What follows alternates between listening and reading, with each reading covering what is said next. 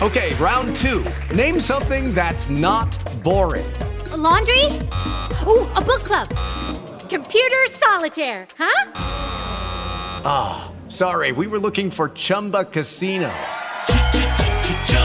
That's right. ChumbaCasino.com has over 100 casino style games. Join today and play for free for your chance to redeem some serious prizes. ChumbaCasino.com. No purchase necessary. Full prohibited by law. 18 plus terms and conditions apply. See website for details. Step into the world of power, loyalty, and luck. I'm going to make him an offer he can't refuse. With family, cannolis, and spins mean everything. Now, you want to get mixed up in the family business. Introducing The Godfather at ChumbaCasino.com. Test your luck in the shadowy world of The Godfather slot. Someday, I will call upon you to do a service for me. Play The Godfather now at ChumbaCasino.com. Welcome to the family. VGW Group. No purchase necessary. Void where prohibited by law. See terms and conditions. 18 plus. Ne yapmak gerek peki? Sağlam bir arka mı bulmalıyım? Onu mu bellemeliyim? Bir ağaç gövdesine dolanan sarmaşık gibi önünde eğilerek efendimiz sanmak mı? Bilek gücü yerine dolanla tırmanmak mı? İstemem. Herkesin yaptığı şeyleri mi yapmalıyım Löbre? Sonradan görmelere övgüler mi yazmalıyım? Bir bakanın yüzünü güldürmek için biraz şaklabanlık edip taklalar mı atmalıyım? İstemem! Eksik olsun! Her sabah kahvaltıda kurbağa mı yemeli? Sabah akşam dolaşıp pabuç mu eskitmeli? Onun bunun önünde hep boyun mu eğmeli? İstemem! Eksik olsun böyle bir şöhret!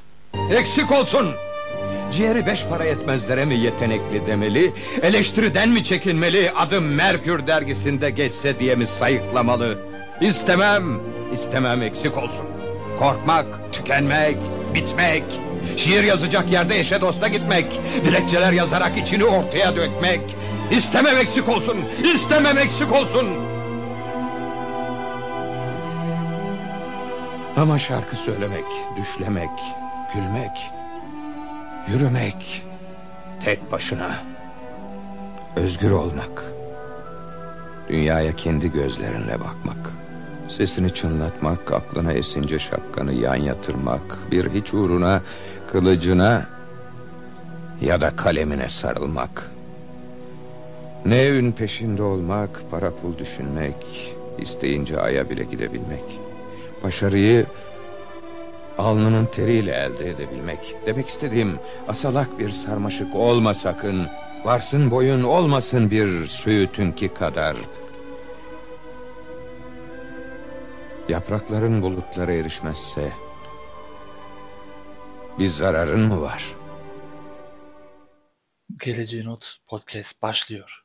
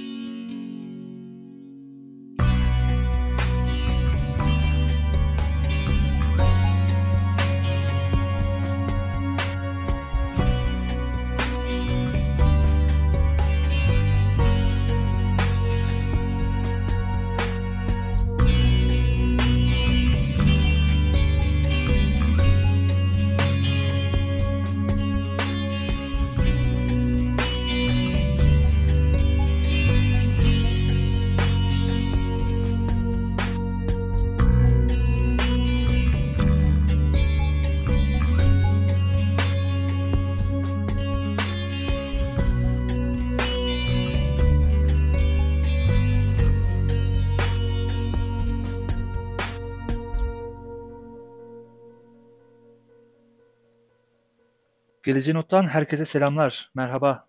Pazartesi günü saat 9'da her zamanki gibi canlı yayınla karşınızdayız. Ben Mümin. Ben de Sinan. Herkese iyi akşamlar. Bugün Geleceğin Not'ta canlı yayında Sinan'la beraber yayını gerçekleştiriyor olacağız. Başlangıçta da duyduğunuz gibi yolsuzluk üzerine bir sohbetimiz olacak Sinan'la. Yolsuzluk deyince ne aklına geliyor Sinan? Yolsuzluk deyince genelde ben bu tarz konulara tanımlarla başlıyorum. Ee, zira bir şeylerden bahsede bahsede artık işin nereden başladığı e, özü unutuluyor. Bu yüzden de hep e, bu tarz şeyleri düşünürken işin özüne gitmeye çalışırım. E, bence önce yol yolu tanımlamamız lazım kısa bir şekilde. E, benim için yol hedefe varmak üzere takip edilmesi gereken güzergah hani bunu yazarken ya da düşünürken aklıma insanın yolda karşılaşabileceği birçok şey geldi. Netice, neticede bir amaca direkt ulaşmıyor birisi, ışınlanmıyor yani. Yolda birçok şeyle karşılaşıyor. Ve bunlardan etkileniyor. Yolsuzluk da o yol üzerinde insanın aklını ve vicdanını kaybetmesi yani netice itibariyle de kaybolması oluyor. Her şeyi dünya üzerinde yürüten kişi de insan olduğu için bu yolsuzluk farklı şeylere, e, mevzulara sirayet edebiliyor. En büyük problemi de devletin içindeki yolsuzluklar. E, bu konuda da herhalde rüşvet, iltimas gibi şeyler benim aklıma geliyor. Evet yani burada baktığımız zaman e, rüşvetin tarihi de e, çok önemli. Devletin içinde bu kadar çok olması. E, bu arada sadece devlet dediğimizde hani hemen Türkiye anlaşılmasın. Yani bu dünyanın her yerinde olan bir sorun. E, bunun için e, hatta yani Birleşmiş Milletler'den tutun da OECD gibi e, birçok uluslararası kuruluş bütçe ayırıp e, bu sorunu ortadan kaldırmaya yani yolsuzlukla mücadele etmeye çalışıyor. Bu gerçekten dünya için çok büyük bir sorun. E, ben de birazcık açıkçası e, bu yayını yapacağımızı kararlaştırınca biraz araştırma yaptım. Hani e, konu nerelere kadar dayanıyor diye. E, Osmanlı arşivlerinde bile e, yolsuzlukla ilgili bir sürü kayıt tutulmuş durumda. Hatta öyle ki e, bu işin ucu öyle büyük yerlere dayanmış ki 16. yüzyılda 3. Murat'la bile bir alakası var. Hemen isterseniz çok kısa bir örnekten bahsedeyim size. Yani konunun e, koskoca yani devleti Ali Osmanlı Osmanlı'nın bile e, yani padişahına kadar nasıl ulaştığını hemen e, bir örnekten e, buradaki bir e, belgedeki tarih notundan hemen aktarayım. E, tarihçi Peçevi'nin bir başka tarihçi olan Ali'den aktararak yazdığına göre 3. Murat vezirlerinden Şemsi Paşa ataları e, Kızıl Ahmetli ailesinin öcünü almak için bir bahane bulup padişaha 40 bin, 40 bin altın rüşvet almayı kabul ettirmiş. Böylece rüşvet hastalığını devletin en yüksek katına da bulaştırdığını tarihçi Ali'ye bizzat kendisi anlatmıştır. Aynı Şemsi Paşa bu olaydan sonra da padişaha verilen dilekçeleri yüklü rüşvetler karşılığında almaya ve aldığı rüşvetlerin bir bölümünü de padişaha vermeye, böylece bir komisyoncu gibi çalışmaya başlamıştır. 16. yüzyıldan sonra Osmanlı Devleti'nde idari sistem ile birlikte mali sistemde çözülmeye başlamış, devlet yavaş yavaş otoritesini kaybetmiş, yolsuzluk ve rüşvet için uygun bir ortam oluşturulmuştur. Yani baktığın zaman hani koskoca Osmanlı padişahı bile yani komisyon adı altında e, rüşvet almış buradaki yazan belgeye göre. Ve bu işte e, yani Şemsi Paşa'dan çıkmış. Pasajı olan Şemsi Paşa. Yani e, iş, şimdi e, devletin zirvesi de rüşvet alıyorsa aşağısındaki adamlar ne yapsınlar? Evet. Yani sonuçta rüşvet ya da iltimas yukarı çıkmak için e, kullanılan bir şey değil mi? Adam zirvedeyken hani böyle bir şey. yani daha nereye çıkabilir diyorsun. Herhalde, yani herhalde eğer sadece, artık sadece bunun için değil de hani başka konularda da bu e, yani yolsuzluk yapılabiliyor demek ki. Yani e, şimdi tabii e, devletin zirvesindekiler elinde birçok şey olan kişiler para için ya da e, kadrolaşmak için bunu yapmıyor olabilir. Aslında kadrolaşmak için e, yapabilir. Çünkü zirvede zirveyi korumak için bir takım kişilere ihtiyacı olabilir. Onlara da kıyak geçebilir yani o konuda. Ya da ellerinde birilerinin bir koz vardır. O açıdan da hani bu tarz bir şey yapıyor olabilir. Onlara da bakmak lazım. Peki sence bir ülke nasıl bu yolsuzluğa esir olur? Yani bunun pençesine nasıl düşer, nasıl kurtulur? Ne düşünüyorsun bu konuda?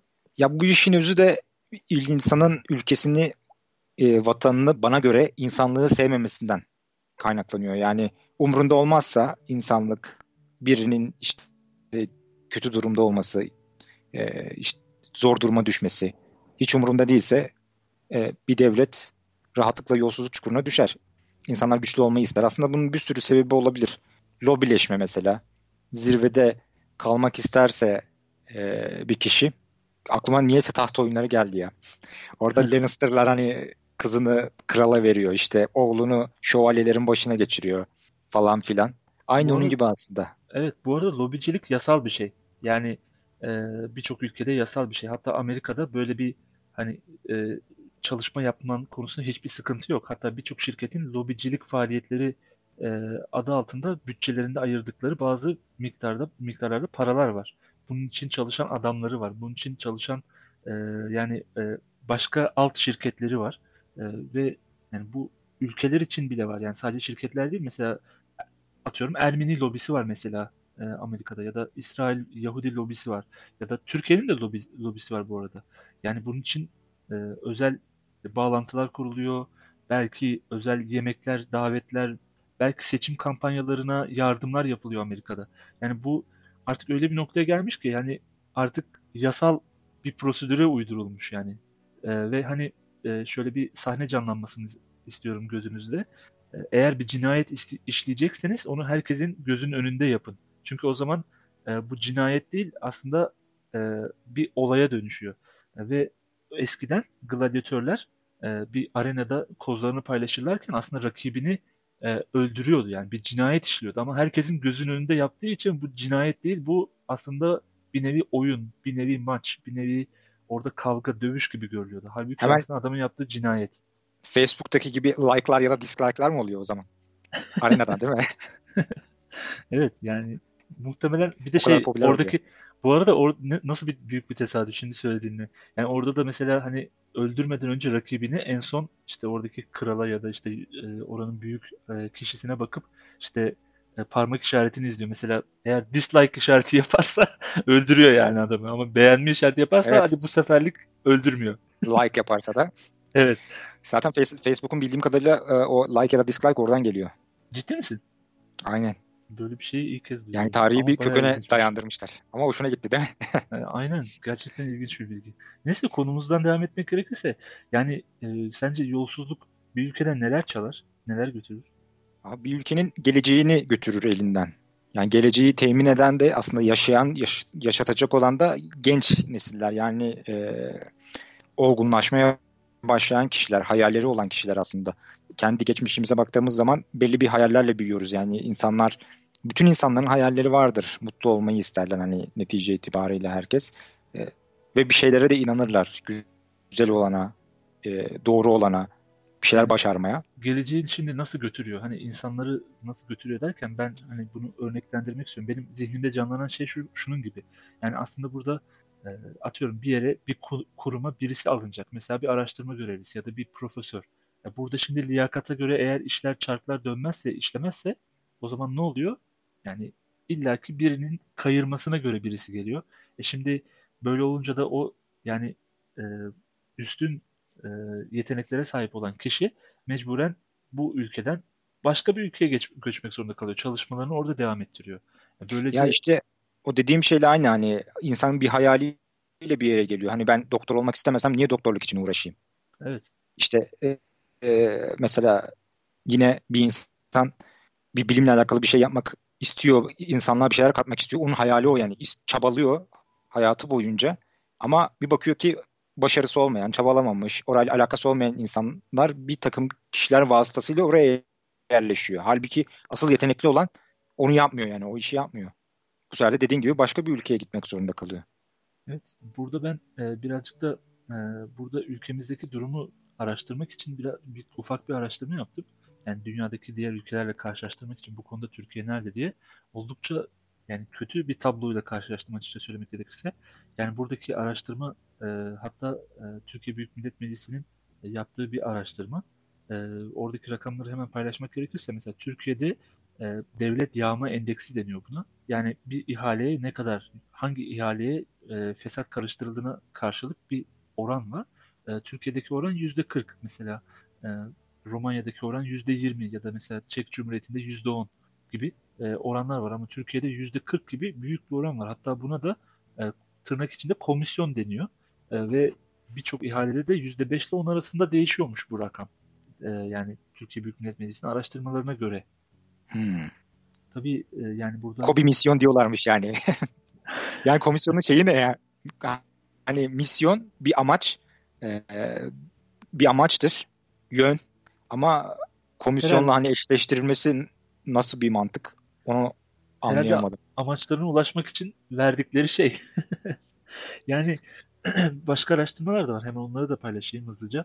Yani Türkiye'de kamu kurumlarına duyulan güvende mesela e, en üst sırada yani en güvenilen e, kurumlar arasında silahlı kuvvetler var. Sonra AKUT var, üniversiteler, orta öğretim kurumları, muhtarlıklar, polisler şeklinde azalarak şekilde gidiyor. En güveni az olan e, kuruluşlar, kurumlar da siyasi partiler, TBMM, merkezi yönetimler, gazeteler, Kızılay ve belediyeler şeklinde sıralanıyor.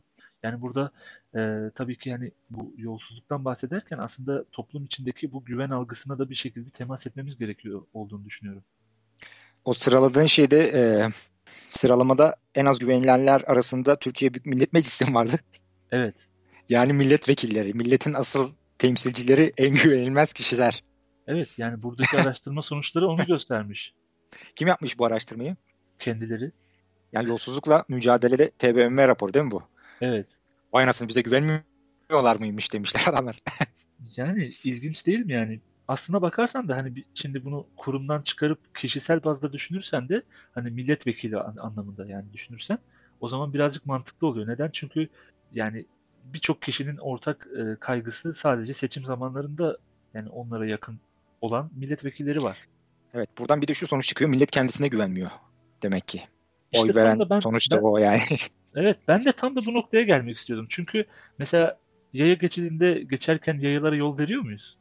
Kamera yani, yoksa ona bak bakılır yani. İşte mesela yaptığımız aslında başkasının hakkını yemek. Neden? Bir yere daha erken varmak için. Aslında kendimizi kayırdığımız için yani. Tam olarak da aslında böyle bir şey yani yolsuzluk bana kalırsa. Yani e, sadece bu illaki bir rüşvet, illaki para, illaki adam kayırma demek değil yani. Burada insanlar kendilerini kayırdığı için rüşvet veriyorlar. E, en güvenilmez yerlerden da... biri e, milletvekilleri. E, onların yani az önce ilk başta yayının başında verdiğimiz örnek gibi yani padişah bile rüşvet alıyor. Düşünsene yani hani bu insanların yani değişmesi lazım ki yani baştan baştakiler de değişsin. Baştakiler de değişmesi lazım ki insanlar da değişsin. Yani herkes aynı seviyede. Ee, aslında bu rüşvet ve hani iltimas olayının bir sebebi de bugünlerde nasıl olsa herkes yapıyor. Bari hakkımız olanı almaya çalışalım yolunda mı çıkıyor? Ama hani insanlar birbirlerine güvenmiyor ya. Ben şimdi kendi becerimle bilgimle gitsem bile bütün şartları sağlasam bile arada birinin olması iyi olur aslında gibi düşünmüyor mu insan? Aslında e, ben bu motivasyonu e, bir yerden hatırlıyorum. E, bunu hatırlarsan 15 Temmuz darbe girişiminden önce bazı cemaatler denedi. Yani aslında insanları bu şekilde motive ettiler. İnsanları bu şekilde kandırdılar. Yani demek istedikleri şey şuydu. Yani zaten aslında burada bizim de hakkımız var. O yüzden sizin bu sınavı geçmeniz lazım. Bakın burada işte e, sorular. Bunları cevaplayın. E, onları cevaplıyorlar ve istedikleri adamları istedikleri yerlere getirecek sınavlardan yüksek puanlar almalarına sebep oluyorlardı. Ve yani esas temeli ahlaki bir değere dayanan bir toplulukta bile hani bunu kabullenmek için söylenmiş yalanlardan bir tanesi de az önce senin söylediğin gibi bu. Evet. Yani hırsızlığın büyüğü. İşin içilmez, içinden çıkılmaz bir durum yani o. Evet. Yani baktığın zaman aslında kaç kişinin hakkına girdiklerinin haddi hesabını yapamazsın yani. Ya da e, bu şekilde hani kimlerin hakkı yendiğinin yani geleceğinin çalındığını. Yani düşünsene yani 2008 yılıydı yanlış hatırlamıyorsam yani 2000 yaklaşık 2000 kişi full çekti sınavdan. İnanılmaz bir rakam ya. 2000 kişinin full çektiği tarihte olmamış bir şey mesela. Ama full çekti. Yani nasıl olabilir ki böyle bir şey? E sonra ne oldu? E, o onlar yerine e, girecek olan insanlar, liyakatlı insanlar, yani o göreve uygun insanlar oraya giremediler. E, o insanların yani hayatları değişmek zorunda kaldı. Belki yani çok kötü günler geçirdiler. Yani benim de birçok arkadaşım var böyle. O, oradan biliyorum yani. 3 sene, Öyle, 4 yani sene, benim 5 de... sene çalışmak zorunda kaldılar yani bu insanlar tekrar tekrar sınava.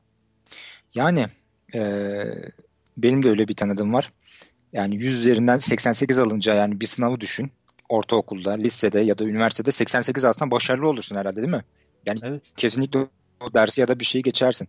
Bunun ve daha üstü KPSS'den not alan kişiler yani istediği bölüme atanamıyor. Yani bu adam ne düşünecek ki o saatten sonra? Yani ben demek ki bana yer yok devlette kendi yaşadığım kurumlarda hak ettiğim şeyi alamıyorum diye düşünecek yani. İşte e, tam e, nerede arayacak? Da... Bu adam bir ça- çaresizliği içinde kalacak ve çözüm başka yerde arayacak. Evet. Tam da bu noktada işte e, sonucunda çıktı ne yani? Hani baktığın zaman herkes kendini kayırdığında e, bu beraber yaşadığımız, bu oluşturduğumuz devlet, bu ülke, bu ekonomi, bu güç birliği yani sonucundaki çıktı ne? Yani yolsuzluk sence nereye götürüyor bir ülkeyi? Çürümeye götürüyor yani ben hep e, bu tarz şeyleri düşündüğümde çürümenin mantığı nedir? Bir şeyin işi biter ve doğa onu yok eder artık. Yani toprağın altına götürür.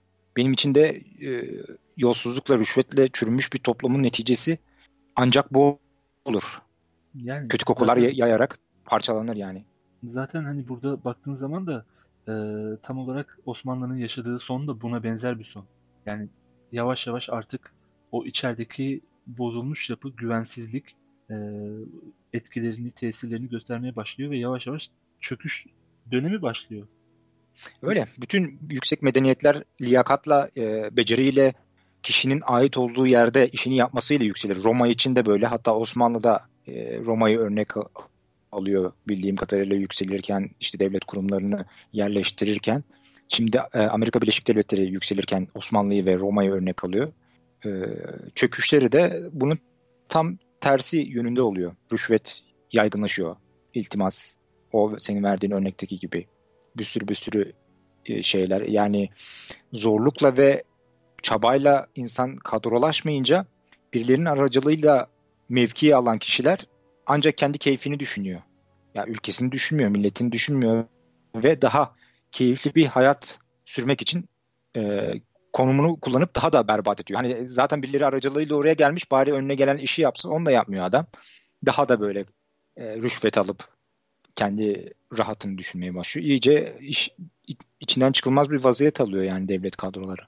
Ki bu da ülkeyi öyle zor durumlara sokuyor ki yani Osmanlı'nın son geldiği zamanı hatırlarsan dağılmadan hemen önceki periyotta yani artık neredeyse düşman ordularına geçilmez denilen Çanakkale'nin kapılarını açıp İstanbul'u işgal etmesine izin verip yani ülkeyi çok zor bir duruma sokmak zorunda kaldılar.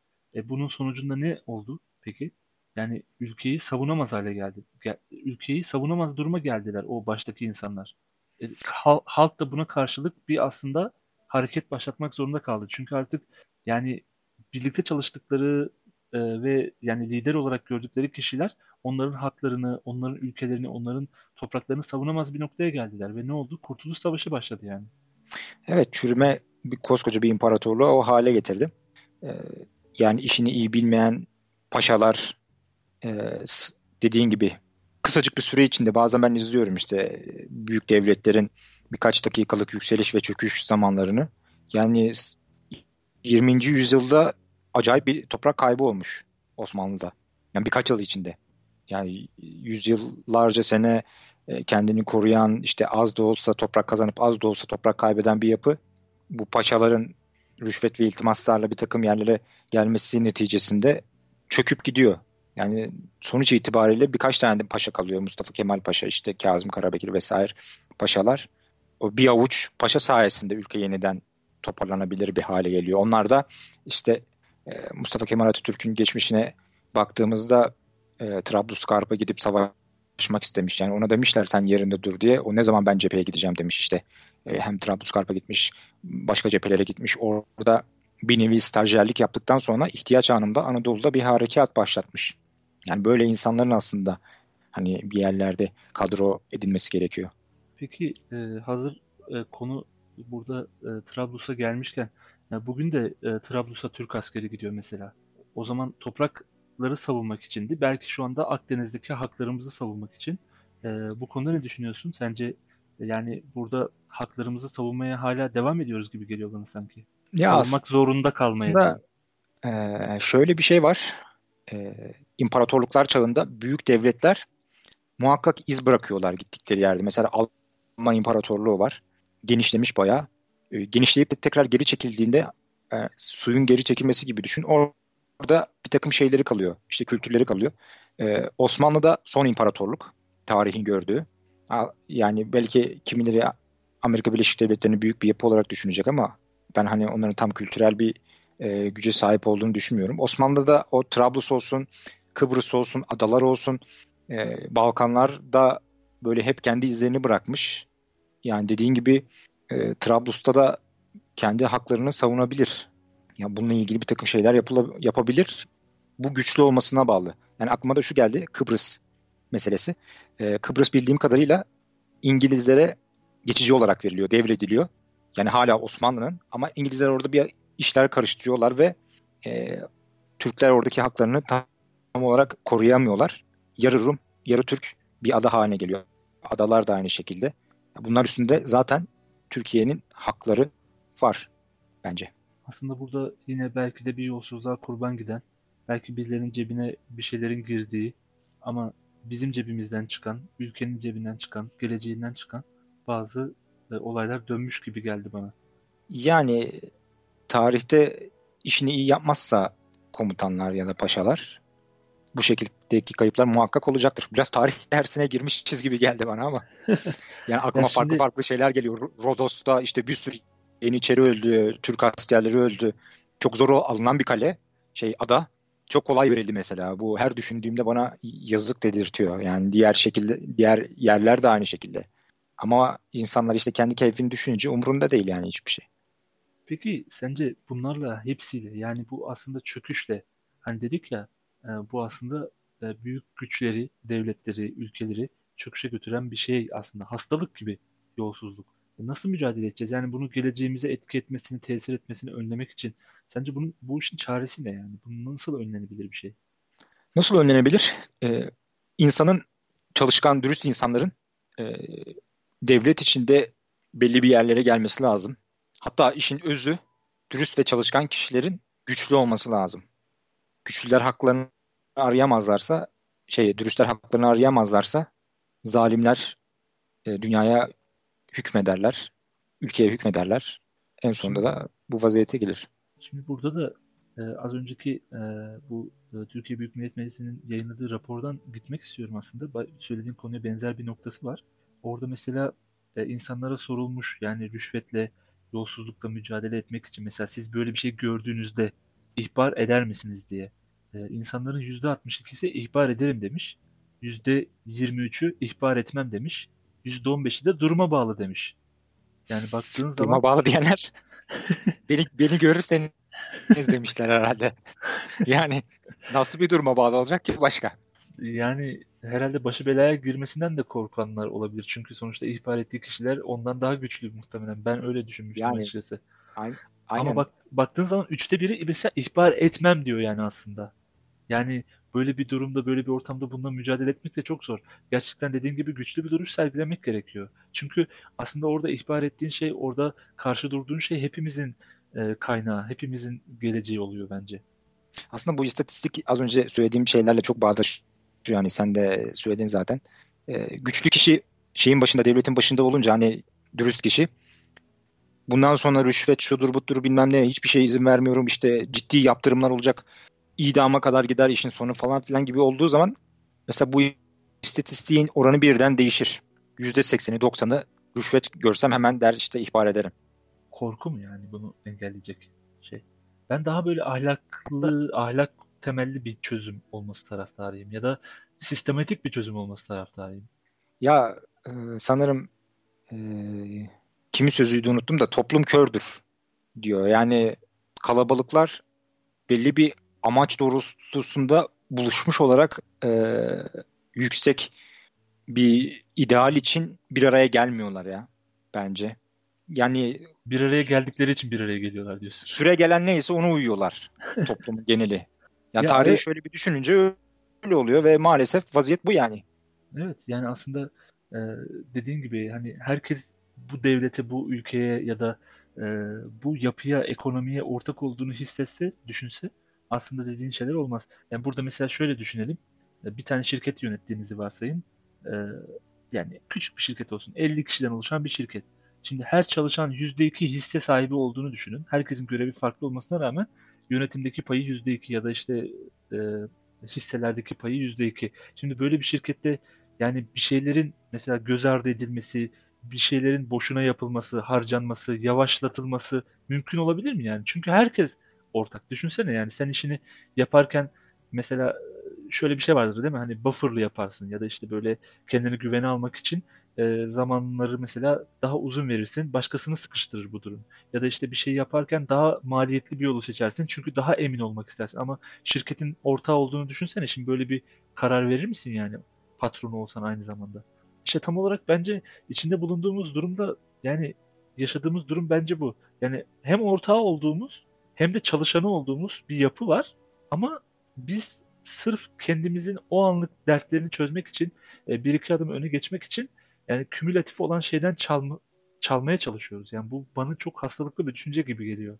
O yüzden yani dürüst olmak yani bence ahlak temelli bir çözüm daha mantıklı bir e, şeymiş gibi geliyor bana. Tabii bunu nasıl yapacağımızı tabii ki bilmiyorum. Yani bu sadece bana daha mantıklı geldiği için söyledim. Yani e, aslında bu iki sisteme işaret ediyor bir devletle karşılaştırdığımızda. Diktatörlük ve demokrasi. Yani diktatör şu an karşımda duran sözcük anlamıyla buyurgan demek. Hani mecazi anlamında zorba. Hı hı. Ee, bir devlet başkanı diktatör olduğu zaman yani buyurgan birisi eğer güçlü, e, merhametli, adil, çalışkan biri ise o dikte ettiğinde, buyurduğunda güzel sonuçlar ortaya çıkacaktır. Ama e, toplum çok iyi bir vaziyette değilse, ışığı ışığa doğru gitmiyorsa, e, herkes kendi menfaatini düşünüyorsa, e, ülke ve memleket umrunda değilse, hani bu anlamda demokrasi bana çok da mantıklı gelmiyor yani. Ha, hepimiz demokrasiyi savunuyoruz. Hani herkesin işte şey yönetime katkısı olsun şöyle böyle gibi falan filan. Ama yani az önce bahsettiğim bu sızıntılar çok fazla olduğu zaman, çalmaya çalışma çok fazla olduğu zaman böyle de bir sonuç ortaya çıkıyor.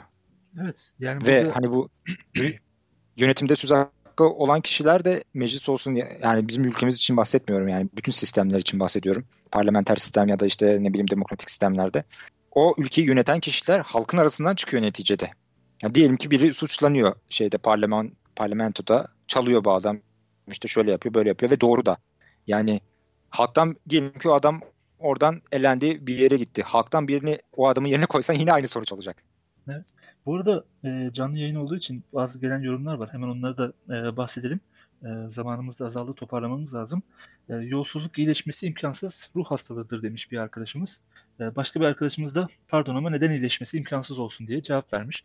Şimdi burada e, yani ben açıkçası e, umutlu birisi olarak hani bunun e, bazı gelişmiş ülkelerde e, istatistiklere baktığın zaman e, çok daha az olduğunu görüyorsun. Yani belki bitirmek gerçekten imkansız ama gerçekten çok çok alt seviyeleri düşürmek e, gayet mümkün oluyor. E, o yüzden e, bununla mücadele edilebilir bir kavram olduğunu düşünüyorum. Hatta yine Türkiye Büyük Millet Meclisi'nin bu yazdığı raporda tabii ki bir de sonuç kısmı var. Orada mesela buna çözüm olarak nasıl bu işin üstesinden gelinebileceği olarak iyi yönetişim olduğu varsayılmış. Bunun da hani ne demek şimdi iyi yönetişim? Onu da parçalara ayırmışlar. Yani daha hesap verebilir, daha saydam, daha etkinlik seviyesi yüksek, daha stratejik vizyonu e, farklı, e, eşitlik e, olgusu olan, katılımcılık e, olgusu olan yani birçok çevreyi kucaklayabilen e, ve yani cevap verebilir e, bir yapı kurulursa e, saydamlık e, tabii ki buradaki en büyük konulardan bir tanesi. Hani bu işlerin giderek azalacağını e, öngörüyor. Yani mesela şu anda açıkçası hani aldığımız online hizmetlerden mesela E-Devlet'te e, CİMER ya da BİMER gibi bazı şeyler var biliyorsunuz. Buradan e, sizin eğer böyle bir şey görürseniz yazabiliyorsunuz ve size cevap geliyor.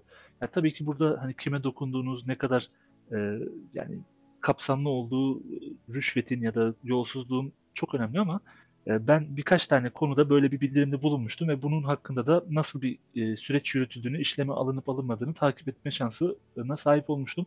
O yüzden e, bence burada en önemli şey e, bunu engellemek için saydamlaşması sistemin, herkesi kucaklaması ve hesap verebilir olması. Aslında burada herkesin üzerine bir görev düşüyor. Bu görev yani onları bildirmek, onları ispiyonlamak gibi bir şey ama yine de hepimizin yapması gereken bir şey olduğunu düşünüyorum. Ya ispiyonlamak değil de aslında e, yanlışı söylemek. Hırsızlığı diyelim. belirtmek gibi. Evet, yanlışı söylemek. Ya burada dediğin saydamlık bence en önemli konulardan bir tanesi. Zaten rüşvet, iltimas hani bu tarz e, zararlı huylar görülmeyen yerlerde yapılır. Yani aynı hırsızlık gibi. Hani hırsız neden gece şey yapar? Çalar.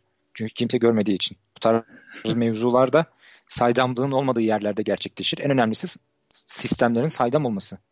Evet yani bu tıpkı e, önceden e, Türk filmlerinde de olan bir konu gibi ruhsatın arasına para koymak gibi diyorsun. Yani parayı bile verirken saklı veriyorsun sonuçta. Her şey aslında saydam olsa ruhsatı mesela saydam evet. yapsan diyorsun. Günahın, günahın doğası aslında gizli olmasıdır. Hmm.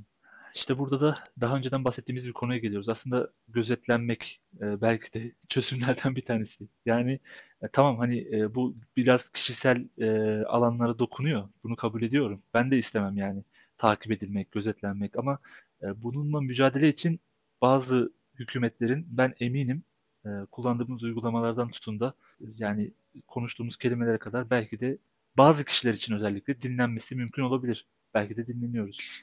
Aslında şöyle bir şey var. Hani bir, bir kötülük yaptığında biz memlekette olan dinsiz, imansız, Allahsız, kitapsız denir ya. Evet. Hani bir Allah'a inanan kişi de gözetlendiğini biliyor aslında. Değil mi? Ve hani ileride cennet cehennem olgusu var. Bunlar da insanı biraz tutuyor gibi. Hani bu sistemlerden falan bir şeylerden bir şeylerden bahsediyoruz da insanın kafası her türlü bulur yani onun yolunu. Asıl mevzu herhalde herhalde değil insanın vicdanında bitiyor. Hani bunun için hani birine inanmasına da e, bir tanrı olgusuna da çok gerek var mı bilmiyorum ama e, yani birinin onu kontrol ettiğine inanmak onu daha çok doğruya doğru iter. Evet. E, ya aslında e, al, ya bu algı noktasına da bence temas etti şu an. Yani e, yo, yorum ya da e, yani öyle de diyebiliriz. Çünkü yani doğrular çok tartışmaya açık bir şey değil. Yani herkes tarafından çoğu zaman kabul ediliyor ama yani onu yorumlay farklı yorumlayınca da işte biraz kıvırmak için yorumlayabiliyorsun aslında değil mi? Yani bu geçen bölümde de konuştuğumuz konulardan bir tanesiydi. E, bence burada yorumlamak da çok önemli. Yani istedikten sonra senin de dediğin gibi her şeyin bir kılıfı da bulunabilir. Burada yine ahlak konusu bence yine en yani bu sorunun bence temel çözüm noktası saydamlık evet.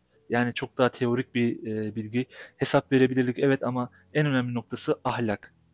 Öyle. Yani ah- ahlaksız olduktan sonra ya her, her türlü sistemin açığı bulunacaktır. Evet. Bugünlük e, istersen burada noktalayalım Sinan. E, haftaya e, yayınımıza tekrar devam ederiz. E, bu yeni bir bölümle. Her zamanki saatimizde saat 9'da pazartesi günleri canlı olarak haftaya tekrar görüşmek üzere. Bugünlük bu kadar. Ben Mümin. Herkese iyi akşamlar. Ben de Sinan. Herkese iyi akşamlar dilerim. Hoşçakalın.